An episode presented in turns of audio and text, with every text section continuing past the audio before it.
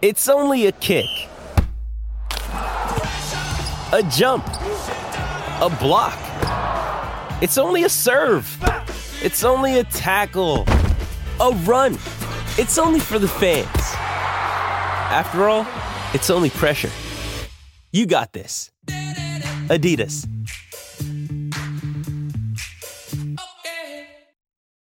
When you need mealtime inspiration, it's worth shopping Kroger, where you'll find over 30,000 mouthwatering choices that excite your inner foodie. And no matter what tasty choice you make, you'll enjoy our everyday low prices, plus extra ways to save, like digital coupons worth over $600 each week. You can also save up to $1 off per gallon at the pump with fuel points. More savings and more inspiring flavors make shopping Kroger worth it every time. Kroger, fresh for everyone. Fuel restrictions apply. Another day is here, and you're ready for it. What to wear? Check. Breakfast, lunch, and dinner? Check. Planning for what's next and how to save for it? That's where Bank of America can help. For your financial to-dos, Bank of America has experts ready to help get you closer to your goals.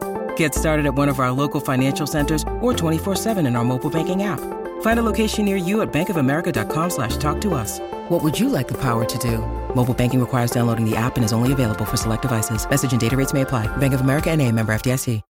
This episode is brought to you by Shopify. Whether you're selling a little or a lot, Shopify helps you do your thing, however you cha-ching. From the launch your online shop stage, all the way to the we just hit a million orders stage. No matter what stage you're in, Shopify's there to help you grow. Sign up for a $1 per month trial period at shopify.com slash special offer, all lowercase.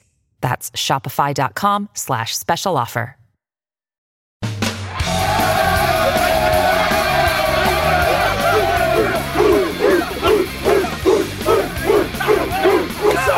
New! It's new! The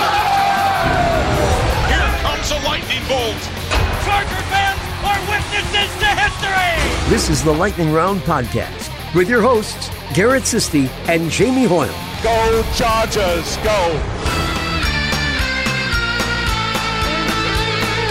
Welcome, everybody. Lightning Round After Hours here, where the Chargers finally take care of business for once. Uh, just manhandle the Broncos here.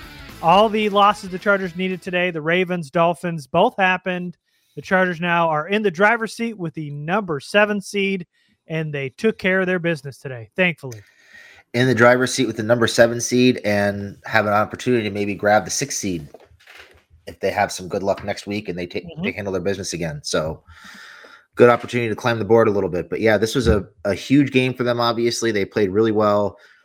Got a little dicey there, you know, when they they allow that field goal right before halftime. and The Broncos are getting the ball back. You're kind of thinking, oh man, here we go again because we've seen it so many times. But Mhm. they clamp down, they get that stop to start the third quarter, go down and kick the field goal, and they never really look back. Um, No, uh-uh. we're never really in jeopardy. The game was never really in too much of a question there. They they just they handled their business. It was good to see. Yeah, jumped out to that early seven to nothing lead, and then never really had an issue from there on out. Uh, they ended up kicking the field goal, uh, made it ten. I know a lot of people were uh, tough on that decision, but yeah, I mean there was no real. They kind of just opened it up and just kept opening it up throughout the game. A big game from a couple guys, but uh, man, uh, Antonio just wants to say good night before uh, before he gets off. Good night, Antonio from Italy. Appreciate you, Josh echoing the sentiments here. Less less stressful game of the year. Probably it, it was between this and the Giants game. I think this was probably less less so stressful than the other ones. Yeah, and the first Raider game wasn't terribly stressful either. Those are probably the three Right. easiest wins of the year, but definitely very very stress free. It was nice. Yes. Huge win today, says John. And there's uh let's see. This is we I, I'm sure we're gonna get to this, but special teams bailing out the Chargers. What a difference a new year makes, huh? I mean, if you, I mean, if you go back because they opened that game with the long return from Andre Roberts, they score seven on that. Andre Roberts takes a kickoff return, 101 yards, seven points himself. You talk about that muffed Diontae Spencer punt. They scored another seven. That's 21 points off of turnovers and special teams. So, I mean, that's a big turnaround for this team. Yeah, I mean, they get out to that quick start. They go right down the field and score a touchdown following the big, the initial, the big um, opening return of the game from Roberts. Mm-hmm. So they get the special teams contribution. The offense goes down and punches it in. The defense gets a stop right away. So right away, they've got three big contributions mm-hmm. um, to start the game and kind of got them off and running. And Roberts has been phenomenal. I mean, it, it amazes me the team is still kicked to him. Yeah, because it yeah. seems like when he catches a when he fields a, a kick with any room to re- return it, he's going to get you thirty to forty yards at a minimum. Mm-hmm. Teams just have a hard time getting him on the ground. So um, it amazes me that they still give him those opportunities, but definitely glad they do. Yeah, and so and that was the last kick re- uh, kick return since 2012. Uh, kick return for touchdown since Michael Spurlock. When was the last time you heard that name? Oh, that man, man, uh, when he, I heard since on the broadcast since that return apparently. Yeah. since 2012. Yeah, 10 years ago now. Man, yeah. So uh great contribution from I mean the defense seemed like they they put the clamps down for the for the most of the game. They had two big fourth down turnovers. They were able to get a sack uh, the first time around. You were mentioning it, and then the big goal line stance, uh, contributions from Bosa and Justin Jones on that drive, and Nasir Adderley big second down stop, and then on that whatever Philly special they were trying to run, Nasir Adderley right away got tackled him on the pitch, and Drew Lock couldn't really catch the ball and run with it. Got a big stop there too. So you know, other than kind of late when they kind of went a little soft zone there and gave up some big plays and a touchdown late, uh, pretty good effort from the defense all around, kind of getting guys back in the groove. Uh, no Drue Tranquill today. So, you know, for the most part, uh, defense played pretty well today, too. Yeah. I mean, you know, the Broncos were severely limited. They lost um, Dalton Risner early in the game. They were without two of their top three wide receivers. They were playing practice squad guys at wide receiver. But the encouraging thing is the Chargers, for the most part, stopped the run all day long. They had uh, the Broncos pinned into second and long and third third and long situations for the majority of the day. They weren't able to convert when they needed to. Uh, Chargers held them to three three of eleven on third downs, hmm. um, which was huge because that's not something they've been doing. Oh no, pretty much worst all season. Down, yeah, worst third down with, defense with few exceptions. So to wind up under thirty percent third down conversions is huge. Um, and they were able to get off the field when they needed to. The offense was able to stay on the field on third down when they needed to to extend drives. Uh, and you mentioned Adderley. I, he's. I think there are two guys in this game in particular who were huge contributors to this game that may get overlooked if they don't get mentioned here. One is Adderley. He made two huge stops on that that first red zone stop. Mm-hmm. Um, the you mentioned the play the second down run stop where he knifed into the gap and and uh, and got Gordon on the ground. And then two plays later, he makes that play on the double reverse pass, the Philly special, whatever you want to mm-hmm. call it, where his his hit on it on Hinton breaks up the timing of the play and winds up forcing a bad throw and allowing the Chargers to stop it. Otherwise, that play probably winds up getting in the end zone based on the spacing of the play and where Lock was. I don't. I'm not sure anybody was going to make that tackle until that hit was made and it disrupted the timing of the play. Mm-hmm. So Adderley was huge. He was all over the field, made tons of tackles, uh, was great. And Pipkins actually, yes, Trey Pipkins okay. deserves a ton of credit. It. Yeah. He played a great game. He was very, very good. I mean, he's they ran the ball a lot, probably because of who was on the offensive line this week. You know, they wound up playing most of the game without Linsley. They had Pipkins at right tackle they are much more effective running the ball to the right side with Trey Pipkins at right tackle. He had some huge blocks in the run game today. There was a second down run on the first possession where he sealed off the right side and Ekeler went for like 10 or 12 yards and he was seven or eight yards downfield before he got touched. Mm-hmm. Um, so both those guys played great games, huge games yeah. um, on both sides of the ball there from Adderley and Pipkins. Yeah. So there's a comment here from Oscar, kind of making a joke out of it. Uh, the better option, Pipkins or Norton, choose your poison. I gotta, I gotta be honest. Uh, like Jamie's talking about, this is two really, really good games from Pipkins on the edge. One at left tackle when Slater was out with COVID, and then now today, uh, I man, Pipkins has looked really good for two games straight as a starter, being thrown in last minute. So he deserves a ton of credit. So I, I know we're joking, and I know he's been uh, kind of a punching bag here. Pipkins has, but he played really, really good today. And I'm glad you mentioned it because I was gonna I was gonna mention it too. Not much pressure on Herbert so much, and not a lot of pressure at all from the right side. Pipkins held his own today and looks very good as a run blocker, like you were mentioning. Yeah, and I don't think they helped him as much. I'd have to go back and watch the tape, but it didn't mm. seem like they were helping him as much with the chips and the double teams from the tight ends. Seemed like he was on his own for most of the day, and he really yeah. held his own for the most mm-hmm. part. So he played extremely well. I think that's a guy that, as much shit as he's taken from us, all of it deserved up until now. Yeah, I just want to uh-huh. be clear on that. Mm-hmm. He has played very well in his last two starts, yep. and I think I don't think Storm Norton's done enough to assume that he's the right tackle moving forward, especially considering he's a free agent at the end of the year. So, yeah, in my opinion, I think that's an area where you're you want to create some competition, especially considering they will probably move on from um, Bryan from Bulaga. Bryan Bulaga at the end of the year. So bring Pipkins back, give him an opportunity to to compete at right tackle, see if he can earn that spot, maybe make you know draft another right tackle in the mid to late rounds and have him and Norton and and um and the tackle the whoever they draft compete mm-hmm. for right tackle. But Pipkins has earned a look, and I, you know, you, you need to be able to run the ball to win games in December. You have to be able to shut down that right side. They may it may be worth leaving Norton out there next week because and of how well he played this week. You mean Pipkins out this week? I'm sorry, leaving Pipkins yeah. out there this week, right. next week against the Raiders yeah. because Norton, even though they won that game, Norton was awful against the Raiders the first time around. He was totally lost. Yeah. So the, it it might not be a bad idea to either rotate those two or or leave Pipkins out there at right tackle next week to see if he can take another step forward. Yeah, he's had Pipkins has had two very good games again and has at least earned a look at right tackle next season, or, you know, at the very least, uh, a depth piece now as a swing tackle who he did good on the left side and right side. And I think that's commendable for a guy who was thrown in there last minute.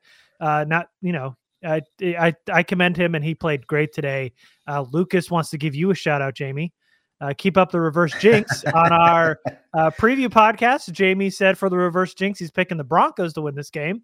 So thanks, Jamie. They think uh, you contributed a little bit. I did. I think I contributed more than a little bit. this was all you? it was all me. yeah, yeah.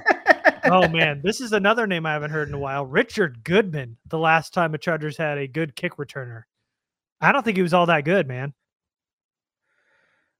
He was before Spurlock, though, wasn't he? Yeah, but still, I mean, would you consider Spurlock a good returner? I don't. I don't. I mean, he had a house call, but I mean, they haven't had a good returner since Sproles, in my mind. Yeah, I mean, we've seen Jacoby Jones be a bust in that role. We saw Travis Benjamin be a bust oh, in that God. role. We're gonna They've go down had, this list. it's a long list. I'm just gonna stop there. yeah, yeah. Because um, I, I, don't want to take up the whole hour talking uh, about their shitty return game over the uh, last 20 yeah. years, but because it was a good win today. Do you think Max asks? Uh, you seem new, Max. What's up? Uh, do they? Do you think they're going to flex the game to Sunday Night Football next week? It's a huge matchup. I would assume I, so. What do you I think? think they will because it's yeah. a playoff spot's riding on it. Oh yeah, big time. It's going to be so. a big, big, big matchup in Vegas. Uh, let's see. Michael Flores also thought Pipkins did pretty good. Um, let's see. St- oh, Payway here, uh, talking about Nas. Nas is a great example that makes me excited for our future with Staley and our player development. I mean, he has done a complete 180.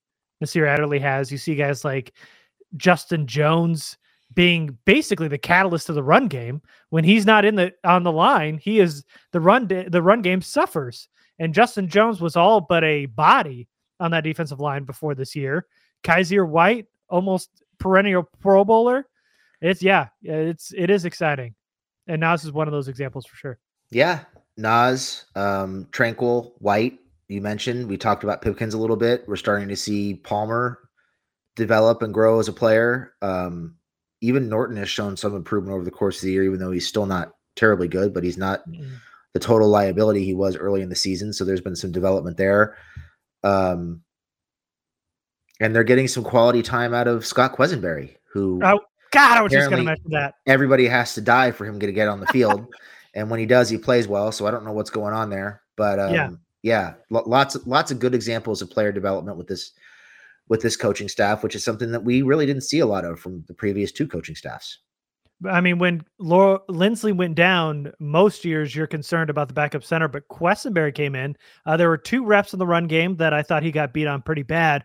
But other than that, I mean, he was pretty solid in pass protection. There was no communication issues. There's one time, and I'll I'll let you talk about it, where he rushed up to the line and kind of did the old Corey Linsley quick snap.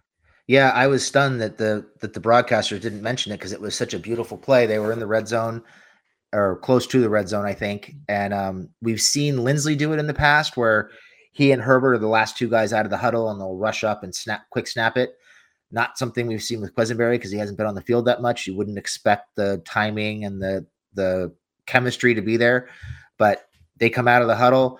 Quessenberry comes out. He's kind of walking up, and the next thing you know, he sprints up to the line, gets in position, snaps the ball. The ball's out before anybody's set. They didn't wind. I think they wound up getting a first down on the play if I'm not mistaken. Mm-hmm. But um, yep. yeah, a great quick snap, nice, nice show of chemistry there between the quarterback and the backup center.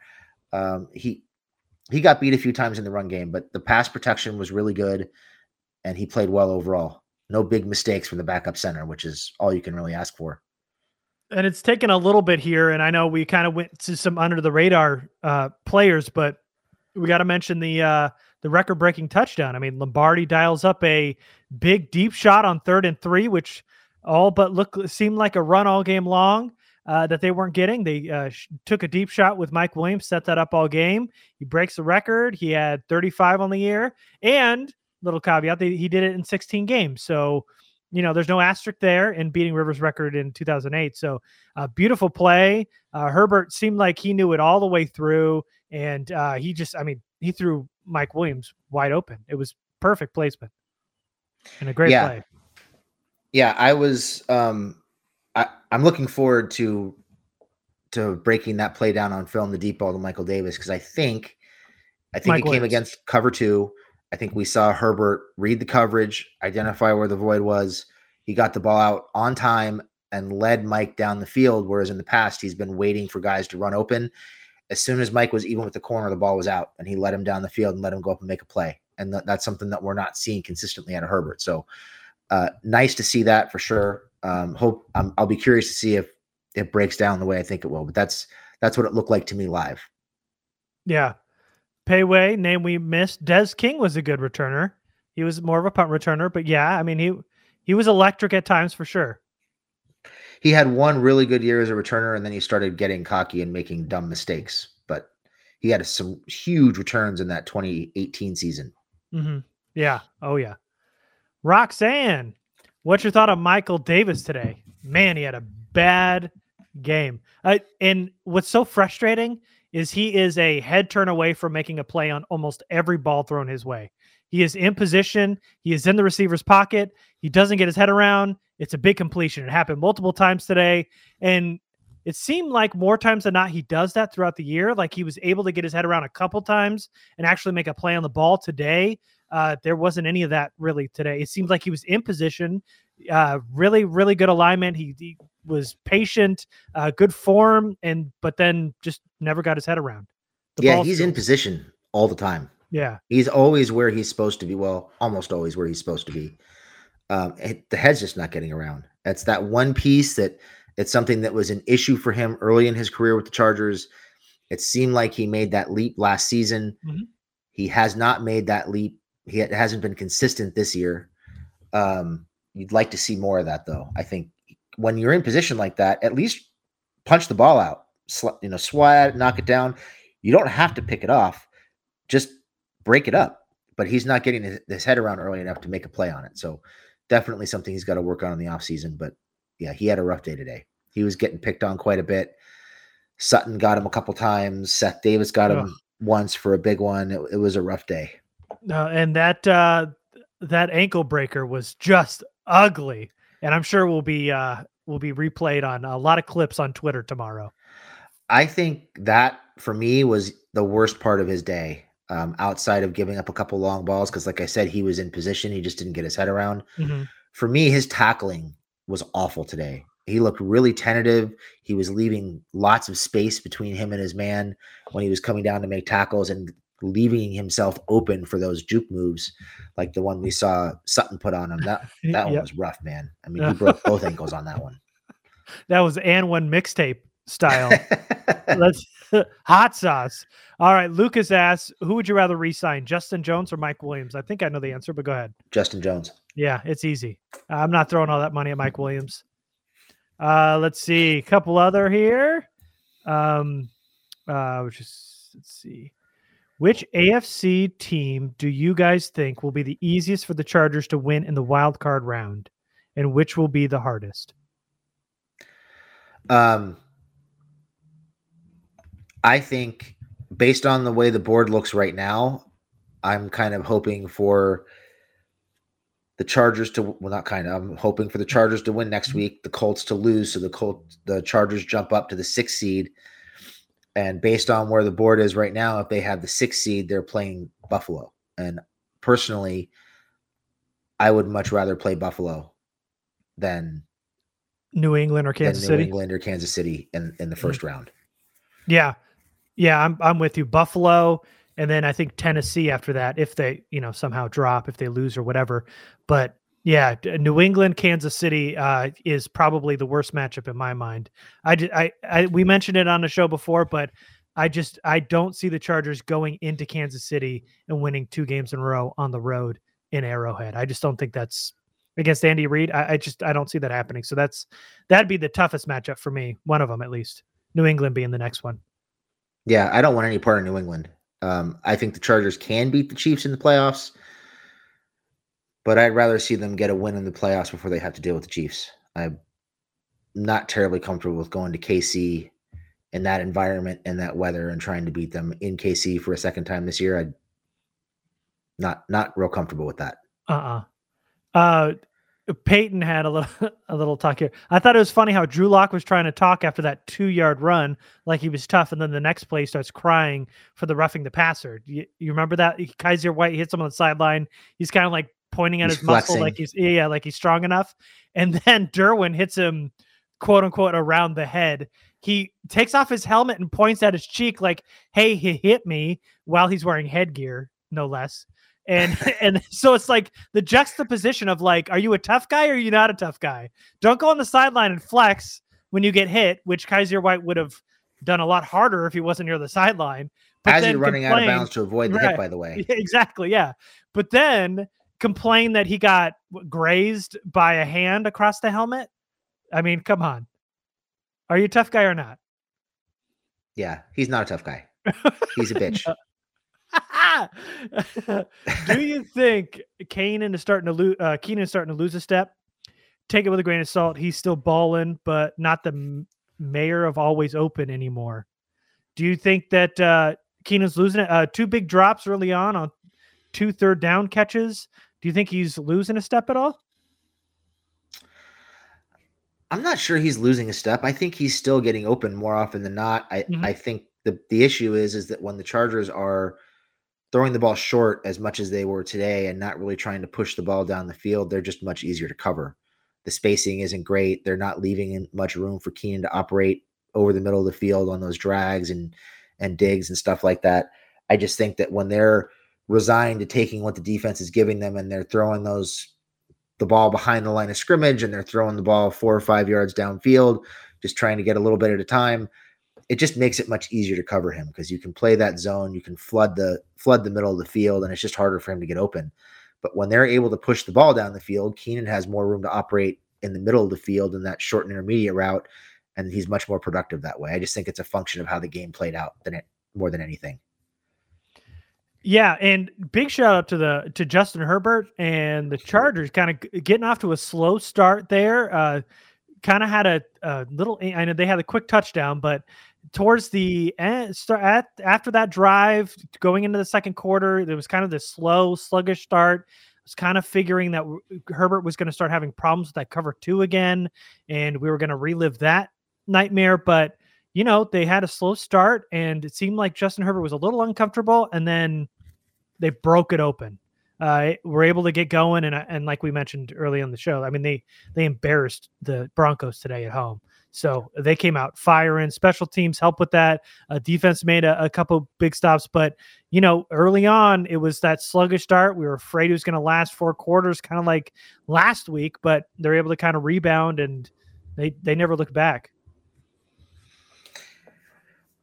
Yeah. Um, I'm sorry. I just listened to you talking. And I forgot what the question was. Um, I was just talking about how there was a slow start and then yeah. they ramped up their Yeah, the slow start. You know, I I noticed too early in the game. It really seemed like Herbert was really uncomfortable in the pocket. Um, he was getting a lot of time to throw.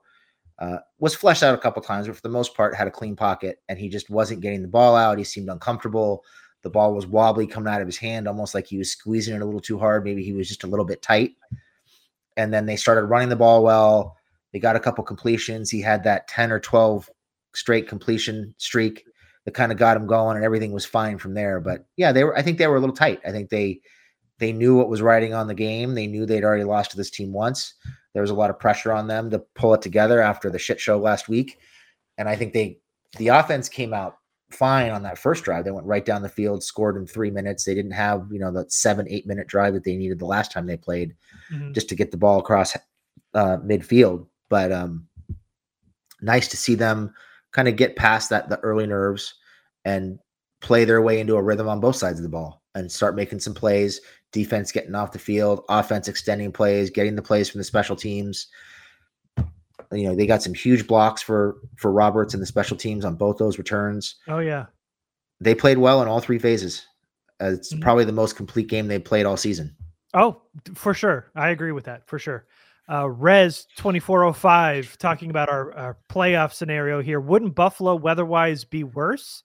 Uh, the answer is probably, but also look what the Patriots did uh, in Buffalo. Just ran the ball down their throat. I think to me the and this is interesting. But uh, and I don't think I would have said this a couple weeks ago, but I think they match up better with Buffalo because they got a better running game than Buffalo does. So if they go into the snow, I'm much more confident going with uh, Justin Jackson, who again looked really good today, by the way, and Austin Ekeler than like a Singletary Zach Moss duo. You know? Yeah, I, I agree. I think their running game, we've really seen Lombardi and Staley focus on getting the running game going the last three or four weeks and it's been very effective. And think about what we saw today. You know, for a good chunk of the game, Ekeler was averaging almost five yards a carry. They get the ball back with 631. They run the clock out to finish the game, mm-hmm. just like they did against Washington, just like they did against the Raiders the, the first time. Yep. Mm-hmm. Just finish the ball, finish the game with the ball in your hands. Let there be no doubt. They ran the ball right down the field and, and ran the clock out. I, I, think their running game is in a place right now with the way the offensive line is playing and the way that Jackson and Ekeler are playing that they can do some damage in the playoffs with their running game. And I think mm-hmm. Buffalo is a perfect matchup for them in that regard. They yeah. don't stop the run well.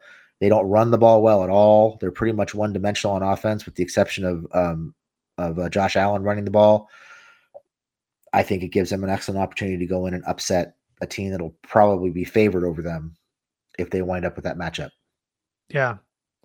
Rick here. Wouldn't a free agent cornerback one be smarter than a first rounder? Would you rather because he's saying that you know two young starting quarterbacks with Zont and then whatever you draft in the first round? Would you rather do a free agent corner or draft a corner at this point?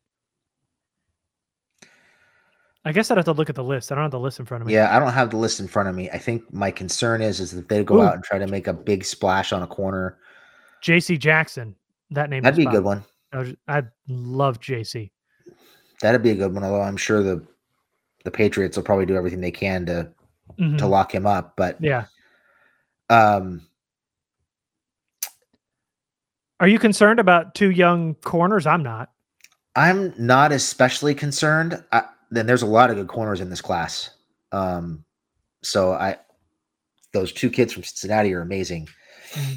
and there's a few other really good ones too. I, I, think what they need is they need a longer, faster corner. Um, they're kind of undersized at corner right now, with the exception of Michael Davis, and they're not very fast. Uh, and my concern about free agency is I don't trust Tom Telesco to evaluate a free agent corner. Mm-hmm. Um, I know he hit with with uh, Casey Hayward, wound yep. up being a great signing. he signed Hayward Hayward to be the slot corner, and Hayward wound up playing his way into being CB one. Yeah. He way outplayed his his contract and expectations. Mhm. His other big free agent cornerback signing was was Cox. Yep. Um, Derek no, Cox. Derek Cox, Mhm. which was freaking awful. One of his worst. He's 50 50 on those big free agent cornerback signings. I'm not sure I trust him to go out and spend big money on a corner. I'd rather get Mhm. somebody they can cost control for four or five years and and play it that way. yeah. Yeah, it makes a ton of sense. Do, are you playing fantasy football right now, Jamie? I am not. Okay. So you're not in the championship. I, I am. I got Ja'Marr Chase, so I think I got it locked down. Um, 410 East Coast. Do you see the game next week looking more like the first half or the second half of that first meeting? How do you think it's going to play? I mean, this obviously they're both have playoffs in mind here.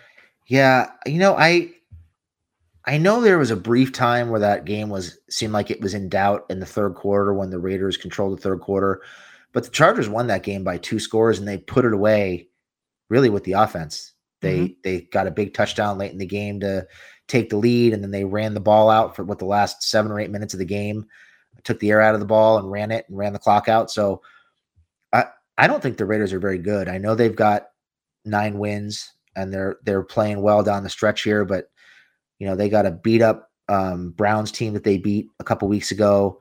Uh, they snuck one in on the on the Colts, so I think are having some COVID issues. So I don't, I don't really don't think the Raiders are that good. I think the Chargers can beat them. Um, Colts also have Michael Badgley kicking for him too, so that uh, that helps the Raiders. did he miss one today? He did, yeah. Ah, it was bound to happen eventually. yeah. Um, so here, uh, Das Kumas, who seems new. What's up, man? Uh, do you think Herbert showed any steps towards manipulating cover two defenses better today? Uh, this is going to sound like a cop out, but it's really hard to tell without Mhm. watching the all twenty two.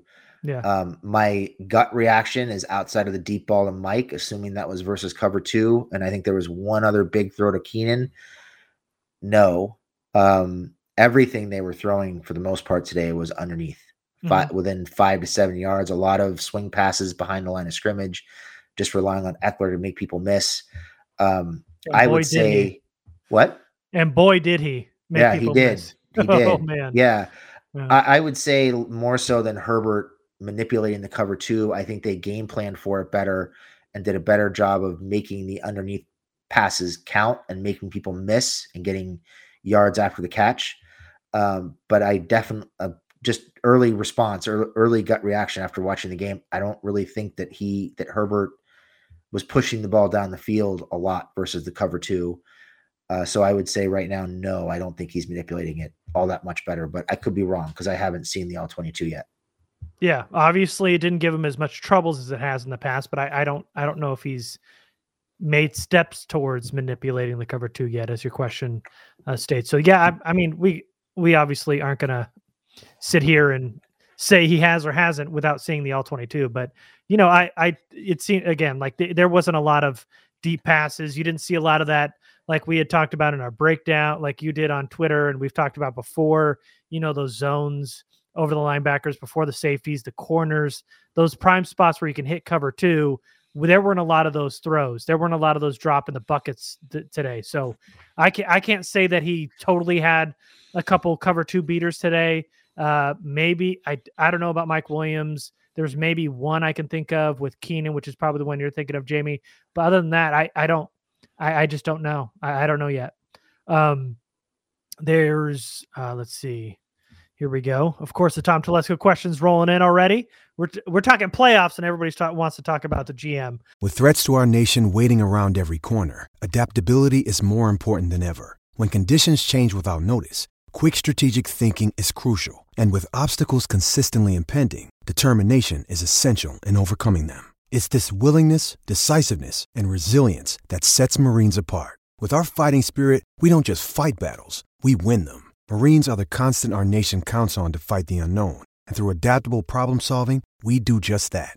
Learn more at marines.com. Step into the world of power, loyalty, and luck. I'm going to make him an offer he can't refuse. With family, cannolis, and spins mean everything. Now, you want to get mixed up in the family business. Introducing The Godfather at ChumbaCasino.com. Test your luck in the shadowy world of The Godfather slot. Someday, I will call upon you to do a service for me. Play The Godfather now at ChumbaCasino.com. Welcome to the family. No purchase necessary. VGW Group. Void where prohibited by law. 18 plus. Terms and conditions apply. Do you think Telesco deserves a 10th year as Chargers GM? Jamie? I think he'll get make, one. It, okay, he the Chargers make the playoffs. Let's say they get one win. Do you think Telesco should you, Jamie Hoyle, do you think Telesco should get a 10th year? No, I don't think three playoff trips in 10 years warrants him staying. Um, I think we've seen some of the issues with his roster building in terms of the general lack of depth and some other things, lack of speed. Um, I no, I don't think so. I think he'll get it, but I don't think he deserves it. Yeah. Uh, let's see. So, you know, today uh, there was a couple questions here about um, about Jared Cook, and we were talking. You know, we've we talked about in past podcasts here just how dependent Herbert's been on Jared Cook and looking his way probably too often. Uh, there's been some turnovers when they've gone his way, and today it was Tre' McKitty and Stephen Anderson.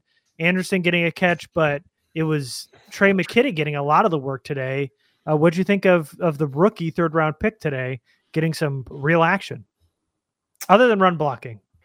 Um, I mean, he he made a few catches. He looked relatively smooth catching the ball. Mm-hmm. Had a couple plays where he got a few yards of a few yards after catch.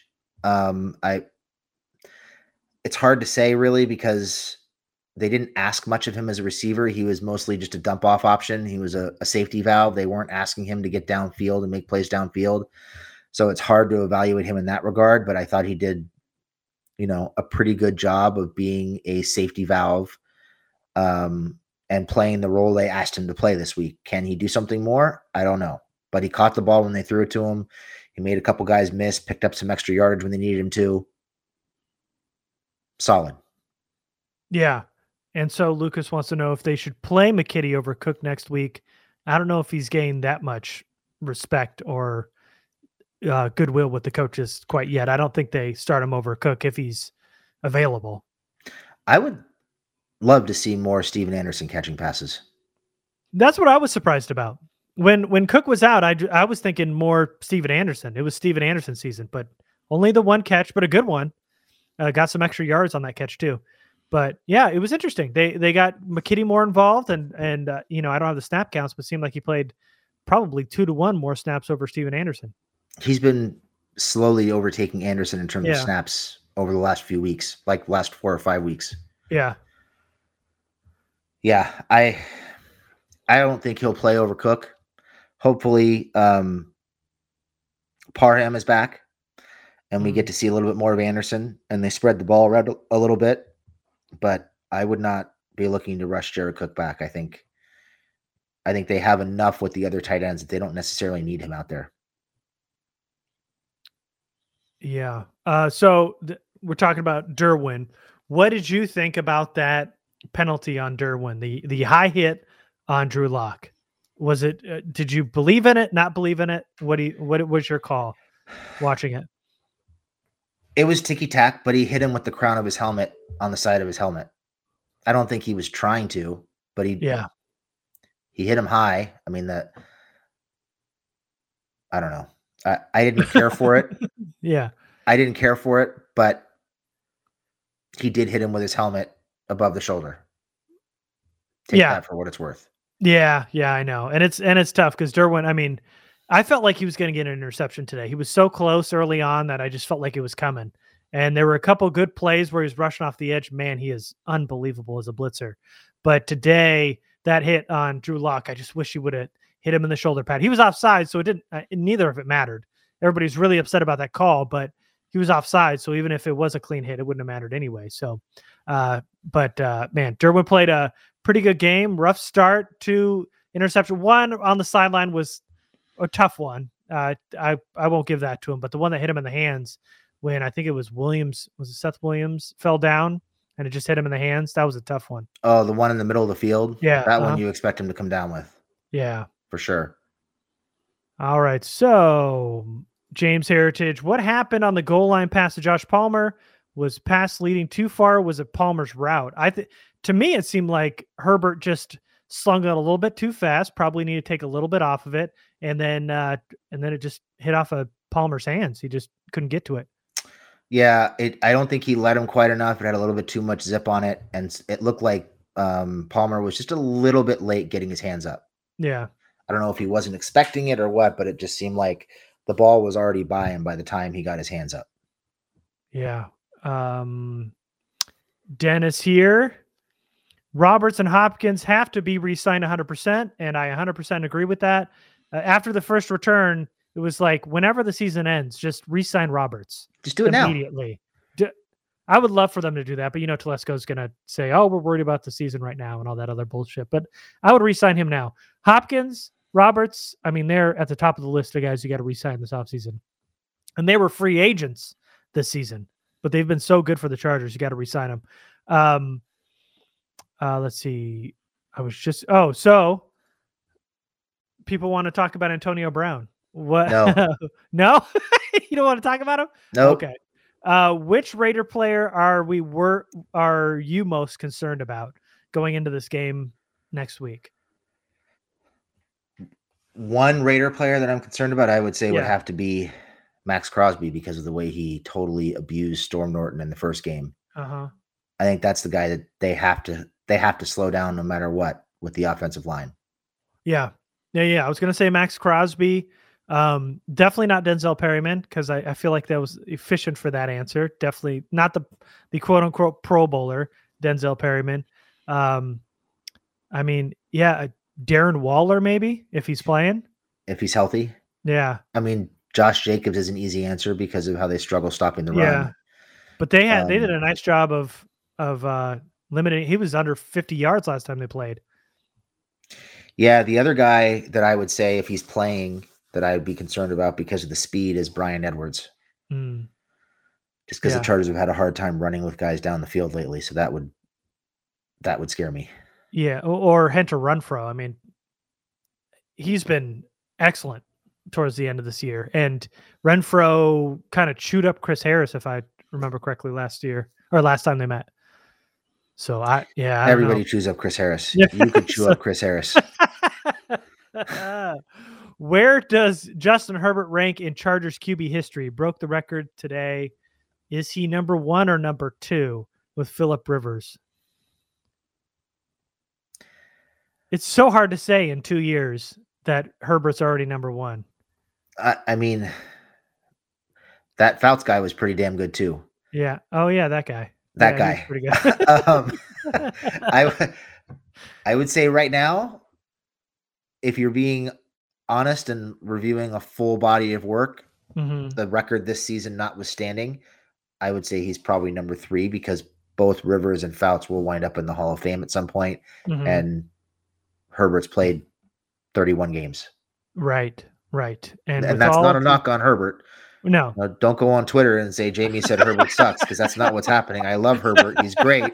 I just think you know we can pump the brakes a little bit and let him breathe and see what he's going to be over the next few years before we start talking about where he is in Chargers quarterback history. Maybe I Yeah. don't know, win a few playoff games or a Super Bowl first, or That was and that was win, what I was win gonna talk an. AFC title Right. game at some point. I don't know. Mhm. Yeah, didn't even make the playoffs his first year. Uh, is close to doing it this season, but I mean, with the body of work of Philip Rivers and Dan Fouts, you just I, you can't put Herbert any higher than three in Chargers history. Um. Okay. Did you see Har I didn't. I didn't see this, but did you see Harris play any safety today? He started the game at safety. Chris They- Harris did? for a good chunk of the game. Harris was playing safety and Derwin was playing slot. Interesting. I'll have to go that's back That's how and they watch opened that. the game, and that's how they finished the game for sure. All right. Uh, I know people are asking about free a- Charger free agents they need to lock down. I don't. I don't have the list in front of me, so it's hard to mention three off the top of my head. we mentioned. Yeah, let's let's just focus on playoff the playoff run. We don't necessarily need to talk draft and free agency right now. We could, we could still potentially have a whole another month of football ahead of us. Yes. How fun will that be? Um, let's see. You um boy, Scott Shearer really trying to bring down the room here. Norv, McCoy, and Lynn all made the playoffs their first year. Great. Thanks for that, Scott. Um what uh what do we got to do to get you guys to Vegas next week? Jamie, what's our price? You're gonna have to buy off my wife. I don't think that's happening. Not to mention, uh, we've got three travel softball games on Sunday. So you almost got a spit take out of me. you have to buy off my wife. Oh man. yeah. Um no, I don't you won't you won't find us in Vegas. We'll be here. Aren't you more worried about getting the after hours afterwards? yeah, if we're in Vegas, there's no after hours. Because we'll be in a casino drunk somewhere. we will not be broadcasting here if we're in Vegas. Um uh Miles says, I'll buy you a beer. Is that good enough? Absolutely not. How about Jamie the plane said. ticket and the game ticket and the hotel room? and his wife. Clear, I mean, my wife. work That's the on his wife one. first. oh man.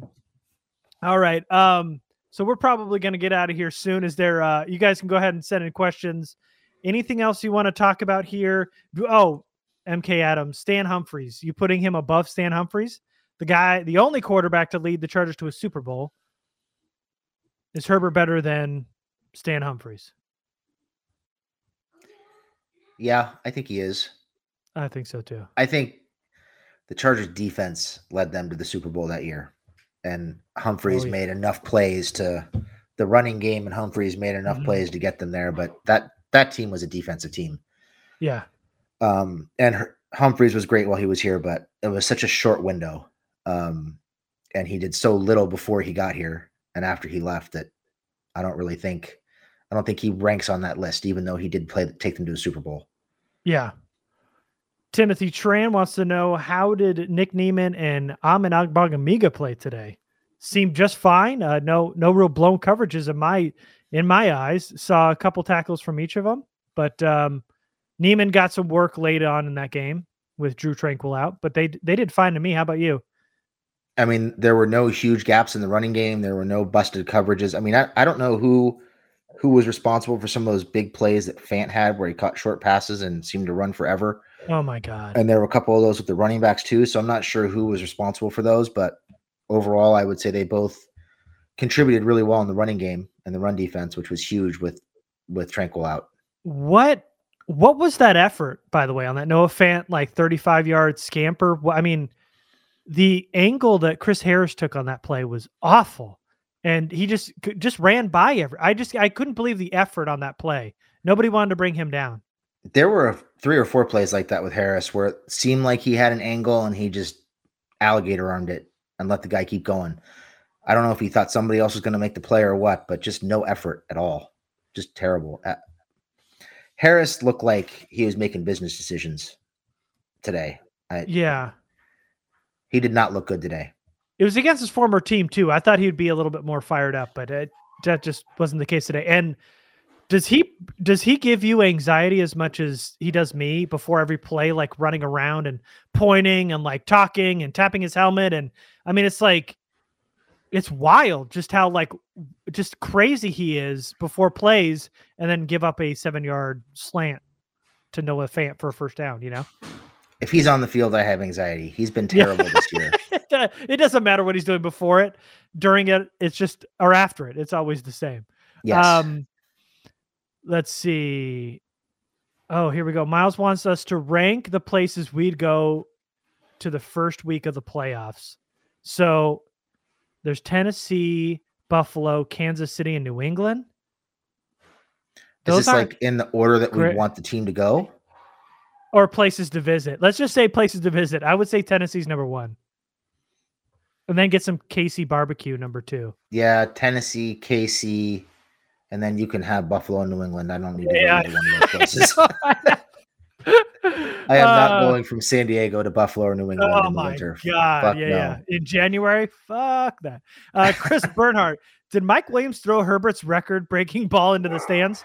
He tossed it. I don't know if it made it into the stands though. Did you see? He caught it and then just yucked it. Did he? And I didn't see it. Oh, oh, yeah, he caught it and they just threw it up in the air. I don't know if it ended up landing in the stands, but it was he flew it flew out, and I was like, oh no! And then Herbert came running down and he basically tackled Mike Williams. It was pretty funny. I don't know if you saw the end of that play, but yeah. Um, speaking of Mike Williams, uh, what price would you want to re-sign Mike Williams? Zero. Okay. You guys keep trying to bait me. I'm not going to say I want to bring him back. Not bringing him back. They've already drafted his replacement. Not bringing him back. You can stop asking. I'm not bringing him back. Come real close. Not bringing him back. he even whispered it to you. Do you think Simon Purdue, Seam News, what's up, man? Do you think Bradley will stick to cover three, or do you think he's going to go with a two deep safety kind of cover two disguise this week? I would say, and I don't mean to jump in here, Jamie, but Gus Bradley doesn't know shit. And he's just going to do whatever he wants. And that doesn't mean he's going to change his scheme just because Herbert has problems with cover two. He's too stupid, maybe strong. Um, Stubborn. He's too he's too stubborn, hard headed. I was gonna say hard headed to change his system. He's gonna run cover three. He's never gonna blitz, and he's gonna drop back and play soft zones whenever he damn well pleases. So I say no to the two deep look. So that has always been his MO. But uh, talking to some Raiders fans, yes, I do have friends who are Raiders fans. I don't advertise Oh, it, but it does uh-oh. happen. Um, they say he's been blitzing a lot more. Although I think they're just confusing Maxx Crosby getting to the quarterback with blitzing because Raider Uh-huh. fans aren't very smart. Right. and they're saying that he's playing more cover two. So I don't know if that's true or not. Although it does seem like he's good for two or three busted coverages with Denzel Perryman trying to cover the slot receiver per game. So I, think they're going to get a steady diet of three cover three. They might get a few cover two looks in some key situations, but it's just not. It's not Gus's bag. It's just not his mo. He's not going to do it. So mostly cover three, and Herbert generally plays very well against cover three. Mhm. All right, so let's just uh, rapid fire here. Victor, should the Chargers re-sign Melvin Gordon for the No. RB two this offseason? Absolutely not. Should the Chargers put Herbert in a bubble this week to make sure he's available for the must-win Raiders game? Yes. Separate the QB room. Let him do it remotely. He doesn't need it. Uh, would you guys be okay if the game were flexed to a Saturday? A bit of hairy since we need to wait on COVID lists. Oh, like it's it's so having a one less day to clear protocols and all that other stuff. Do you care about it being Saturday or Sunday? I think we want it to be on Sunday so we have as much time as possible to clear any COVID hurdles. Right. Scott, uh Chargers best possible seating seven. Chiefs matchup in the first round. Uh, no, like. Yeah. they can still get to the sixth seed if they win next week and the Colts lose. And if that happens and everything stays the same, they'd be matched up with Buffalo in, in round one. Right. John, how good was Rashawn Slater today? That he was excellent today.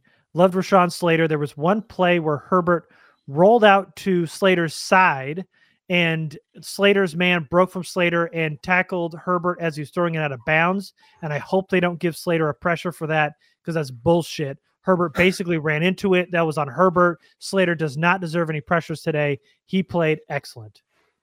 He plays excellent every week. The, Yeah. He's just a rock.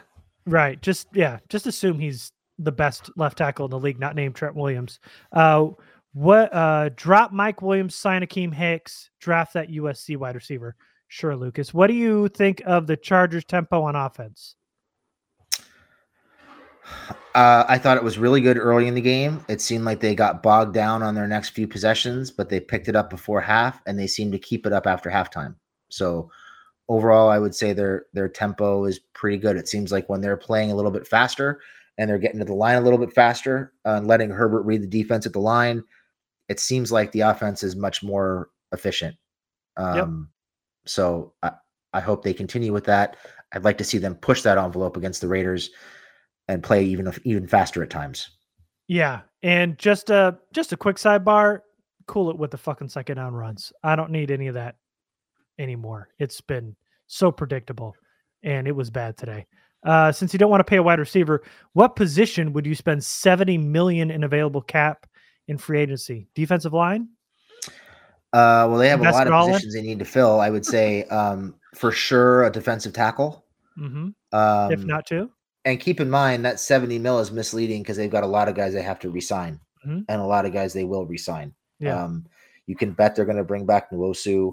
They're- Kyzir. Uh, they still have to pay Derwin, Kyzir.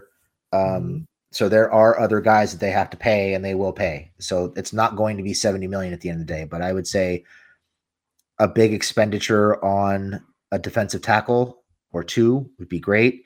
They also have to re-sign Justin Jones, by the way. Um, defensive tackle will be great. Maybe another edge player to come in and compete with Nwosu. Mhm. We talked about corner. Yep. Um, it's not so much wide receiver that I have a uh, an issue spending on. It's spending big money on a free agent wide receiver. I wouldn't mind seeing them look for a slot receiver or somebody who they can get, you know, towards the middle or bottom of the pack, uh, expenditure wise. I just don't want to go spend 20 mil a year on a wide receiver coming from another system that the other team decided not to resign. Um, I'd like to see them start building out their wide receiver cores through the draft and through UDFA and keep a pipeline going where they're drafting a wide receiver once every couple of years to build that up. They're so easy to find. There's no reason to spend big money on them in in, in free agency, in my opinion. So definitely defensive tackle, maybe some edge. You could make an argument for corner. Um, you could talk about signing a right guard if they don't think Jaimes is ready. You could also look at right tackle, um, assuming that uh, Bulaga's gone. So lots of options, lots of ways to spend that money, including the guys they're going to have to resign. Yeah, and listen, I Davante Adams is excellent. I mean, he's a top five wide receiver in this league, and having Keenan and Davante would be great. But it also doesn't fix the issue that they are missing speed.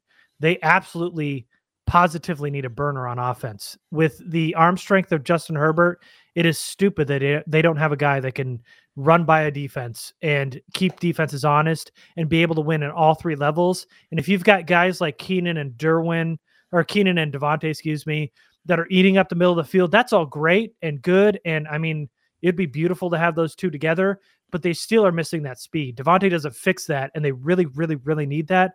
And in the draft, we've talked. I mean, if you're if you're sinking 20 to 25 million in Davante Adams, then you're going to miss out on signing a good right tackle or a corner or somebody else you can get when you can get like two good players for one great player. So I, you know, we've talked about, you know, once a, a wide receiver signs its second, let alone its third contract, they are going downhill fast and how easy it is to replicate that kind of production in the draft. I I get I get why people love Davante Adams and why that seems like the dream this offseason, but again, they got to get speed and there's a lot of other positions of need on this team. Yeah, I think part of the reason that we've seen them have some of their issues with cover two is because they don't have that guy who can just Right. outrun people, Mhm. and they've got so many guys who were so reliant on catching the ball underneath, and they they're not able to make people miss.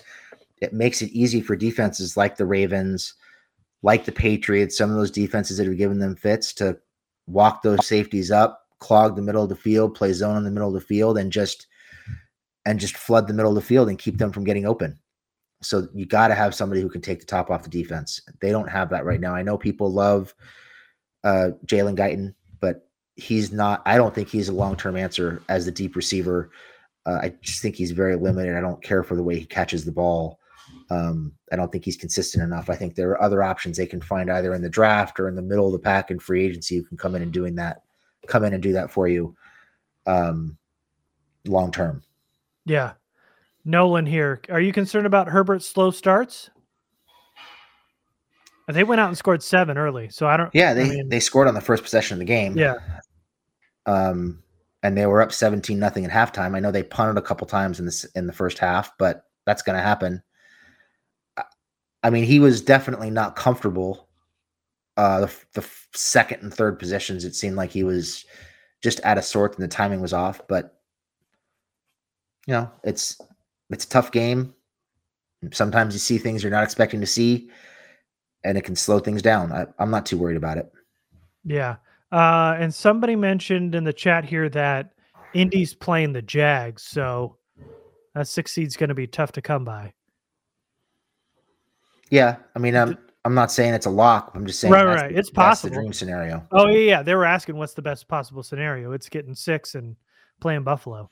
Um, I think we're kind of going towards the end here. Chris Bernhardt, Pipkins looks solid today in the run, or am I crazy? Jamie, he's not crazy, right? We talked about it.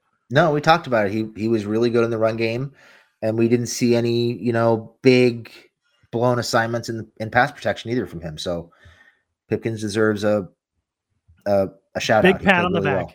Yeah, for sure. All right. Well, that's going to do it for us today. Thank you, everybody. Chargers in the driver's seat. Number seven seed took care of all their business today, embarrassed the Broncos, uh, got that revenge on that loss in Denver, a game they were should have won, uh, didn't win, and they won today, and they won handedly. Uh, we'll see as we go on who's healthy going into Oak or going Oakland, almost at Oakland, going into Vegas. Uh, we might see it as a primetime game, but you'll see us after the game here on After Hours. Make sure you subscribe. I am at Sisti. Jamie's at lightning underscore round. Go ahead and follow us, and we will see you next time, guys. Thanks, guys.